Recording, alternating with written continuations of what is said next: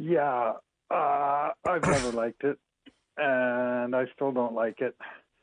Uh, you know what? The linesmen in the NHL are good, and their judgment of simultaneity has always been good, except for in recent years when we've decided that each second can be subdivided into what 30 frames, is it? And so we can pour over those frames like a Zapruder film for five or ten minutes and decide, oh, maybe, maybe there's one frame in between here where we're not sure, but we better take that goal off the board because that was an exciting play, you know. So we better make sure it doesn't count. You know, let's keep the score down, right? These games are getting too exciting for us. Let's take a few minutes off the clock, off the, the real running time, uh, time of day clock while we figure all this out.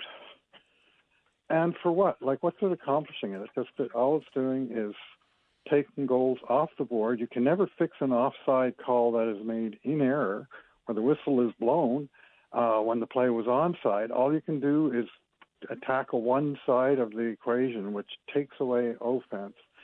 And frankly, uh, the, the calls that the linesmen miss compared to the kinds of calls that referees miss on an ongoing basis that can never be reviewed. I just can't make sense of it. It's, to me, it's just um, the NHL thinking, well, other leagues have video review. We better have something too because they create controversy and that's good for us. And it actually stinks for the game. It also, the entire offside rule started with the most damnable offside in the history of the time and it's yeah. begat this. So, as irritated as I was by watching that goal at the time, this yeah. it has it has begat a biblical proportion. Yeah, one pain. wrong call. Let's yeah. mess up the game for the next twenty years. it's true. Here's the, here's the, thing: you go back and you look at the review of the Matt Duchene, famous Matt Duchene offside goal, and what happens on that play? Is the D man fires a long pass it hits a defender in the neutral zone, goes sideways, hits another defender in the neutral zone, and then bounces through to Duchene, who's like 10 feet offside. I am, without having interviewed the people in, involved, I am virtually certain that the ruling on the play was that Duchene was onside because the defenseman put the puck over their own line, which was the wrong call. It was a mistake, but it's not just a mistake of it. He didn't know where the line was. He just thought that because it bounced in off a defender, that legalized Duchene, and then he went and scored. And that's been just look at that play, and especially the reverse angle. I looked at it again last night because I bring it up every once in a while just to remind myself that I'm not insane. Well, they, the, the whole basis of the change was on a wrong call, but the was the wrong call was made for an entirely different reason than the play wasn't offside. Well, if you're insane, we're all insane, McCurdy. Just so you know. Uh-huh. So. So I watched the game last night, and for me, it feels like the last two games, even though the Oilers are, are getting their shot share and their their high danger share, it just feels like there, you know, there are games you win at the end of a winning streak when you're not, you know, you're a little bit content and you're getting like bad habits. That when they play a structured defense and five man units, uh, Stuart Skinner's job is so much easier, and I feel like they're drifting a little bit and and I want your opinion on the Oilers right now. Um, did they deserve to win the last two games? And are you afraid that this is going to come home to roost in the next little while? Well, uh, I'll, I'll beg to differ with your take on shot share when you get outshot 26 15 by Chicago. Uh, that maybe you're not bringing the offensive game all that much. That said, they did put the puck in the net four times uh, albeit only two of them counted. That third period would have been a lot more comfortable at 3 1 than, than 2 1, let's put it that way. Uh, but I thought the Oilers, frankly, played three pretty poor periods last night. And I'll give Chicago credit. They busted their butt for, for 60 minutes and, and made it, well, I don't know what to even say interesting because as a game, that was, that was, uh, that was pretty ugly. Uh, but you know they they gave it their best, and the Oilers they were cheating a little bit. Uh, there's not too many forwards coming back hard. There was a lot of forwards flying the zone. Uh, there, you know, there was um, uh, uh, certainly bad habits that have crept into the game, and the hope is that having survived that game, just look at the silly grin on Darnell Nurse's face as the final buzzer win. He's sort of congratulating his teammates. And you can see he knows it. They know it. They got away with one there, and hopefully they'll go into Detroit and say, "Well, we need to be better because they need to be better." You can scare yourself straight, I think, and we we know because human nature is that when things are going well, you start to you know think you're maybe invincible a little bit but I, you know, there there was there was a creep of of you know those wayward passes. Uh, you know, McTavish said one time, you know, everybody thinks he's Gretzky, and, and I just I feel it, and I I want to yell it from the rooftops, but but it it also feels like they're winning, and and you know. Uh, they have such talent, Bruce. They can win games that, that maybe they, they don't deserve to. Yeah, well, since Christmas, they've played six games. They've scored 24 goals and allowed eight. You know, so I'm thinking they're probably doing something right. And and yet, you know, the the visual evidence from the last two, the Ottawa game, definitely they deserve to win. They, you know, they outchanced, outshot, out everything to Ottawa, even as it was not a clean game by any means, but they were the better team. Last night, I'm I'm not sure of that at all. And thankfully, their goalie uh, Stu Skinner uh, came up with a, very strong performance. I thought he should have been the first star. Yes, I agree. Yeah. Um, I, I want to talk to you a little bit, Bruce, about the top two lines, and we know that eventually. Evander Kane and maybe even Connor Brown are going to come back on that Draisaitl line or make their presence felt in the top six. But I I I compared the the David Hyman Nugent Hopkins line to the old 70 71 Esposito Cashman Hodge line. And at even strength, the 71 Bruins line is still outscoring this particular line, but they're also um, so strong. I, I, just can't see the logic of breaking up the McDavid line. Can you? Well, uh, McDavid unit, but it's a five man unit for the most part, and they're just crushing it. They have the puck on their stick all the time and you know they're generating like 70% of the shots. And and uh uh it, you know it's and we're seeing more of this in the NHL we're seeing it in Vancouver right now where they have their three best forwards playing with their two best defensemen. And they're winning just because they're crushing it in that portion of the game uh to uh, uh you know they're always you know a couple of goals ahead before you take the rest of the team into account.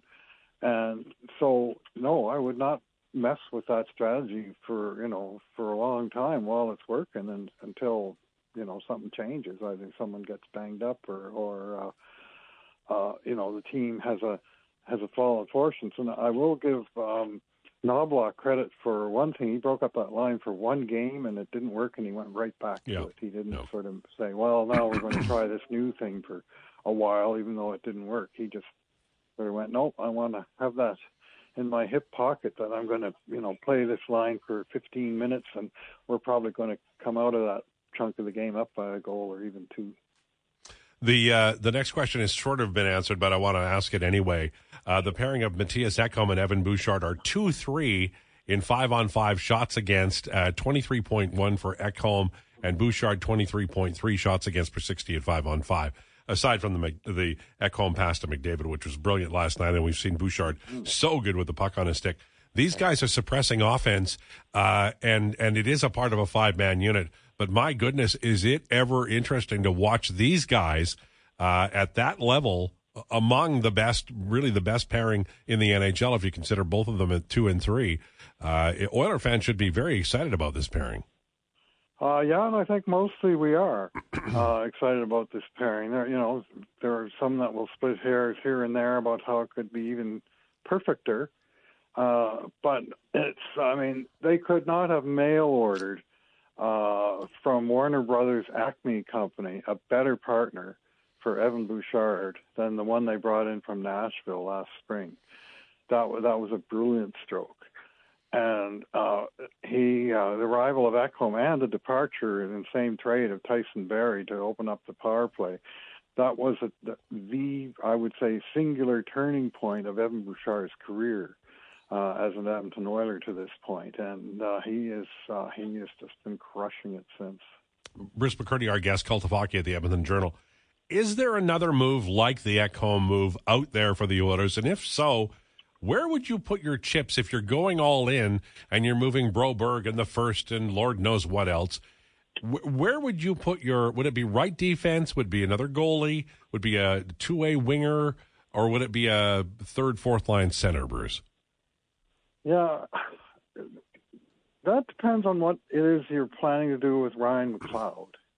Whether you're looking for a 3C or a top six winger it depends on which one you think Ryan McLeod projects to be going forward, which he was looking pretty darn fine to me as a 3C uh, that was starting to score. But since they put him up at uh, on two left wing, that second line has been going gangbusters as well. And so, but it does leave a weakness in the bottom six at the at the three C position. Um, and I'm not sure how much you'd have to trade, frankly, to uh, to address that. I mean, last year they brought in uh, uh, Nick Bjugstad as you know he checked a whole lot of boxes. Terms You know, he was huge, uh, aggressive, right shot, could win face-offs, play center or wing, which we only saw him at center, could kill penalties. You know, and he did all of those things, and they may target you know some kind of of player like that that that uh, that checks off the weaknesses that uh, uh, that exists on the current team, but doesn't cost an arm and a leg. Uh, ultimately, you know, you, I guess you could throw in your chips and try and find a top six winger who's you know got a real positive offensive upside, and and uh, uh, move McLeod back to uh, 3C and see how you know that's one alternative. Uh, one thing uh, I would conclude is that they don't desperately need a well, certainly not a number one goalie anymore. Like you know, two months ago, you're looking at the team and you think, well, nobody's stopping any pucks. We got to get a not only a goalie but the goalie. Well, that guy has reemerged right within the team, so uh, there's still I still have concerns about the backup position, and with the schedule so tough and the, you know 36 games in the last 10 weeks of the season, they're going to need two working goalies throughout that span. But uh, again, I'm not sure that you have to give up Broberg in a first to get a guy to do that. So I'd rather keep Broberg, uh, truth be told. Me, me too. I, I the reason is because we don't know what he is, and right. you know he's a Bruce. He's a big Swedish defenseman who can skate and he was a raw skill when he got here, mm-hmm. but he's played and when he plays, like and in the NHL, although he plays sheltered minutes, he's looked good. I just think there's a danger there, right? Mm-hmm. Yeah. We don't. We still don't know what he is, and I mean, we're at the point now where this is his draft plus five, and his ELC is running out.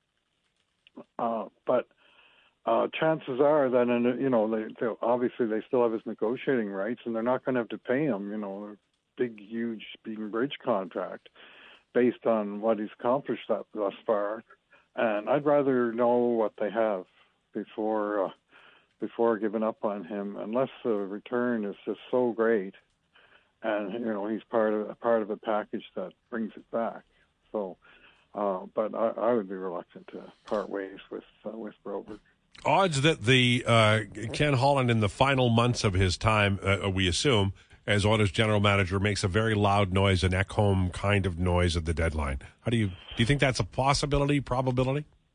Uh, well, certainly possible, but they're pretty limited by their circumstances. You know, there's not much they there's not much they can easily move out that will create the cap space to bring someone on, and that you know that is a that's a that's a big limiting factor. It's, they don't have a lot of cap space. They've only got like one expiring contract of you know of a, a mid-level player in Foegele at a mid-level salary, 2.75. But all of the big contracts are locked in for uh, at least next year, and uh, um, uh, many of them for several years. And and the ones that would be desirable to uh, other teams in the league are the very ones the Oilers would not want to give up on. So there's uh, there's uh, very very limited uh, space uh, for them to uh, you know open up. Not like last year when they moved Barrie. Well, they moved out a guy that had four and a half million left for one more year, and they got back a guy with six million left for mm-hmm. three more years.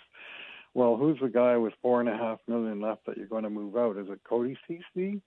And still, if there's a difference between him and the guy, like lots of people say Chris Tanev, well, let's say you could work out a deal there. You're still going to have to find cap room to fit the larger contract uh, on the team, and the, just the the room to um, to stick handle to make that work is very very tight. So uh, I, they may pursue it, but it's going to be tricky.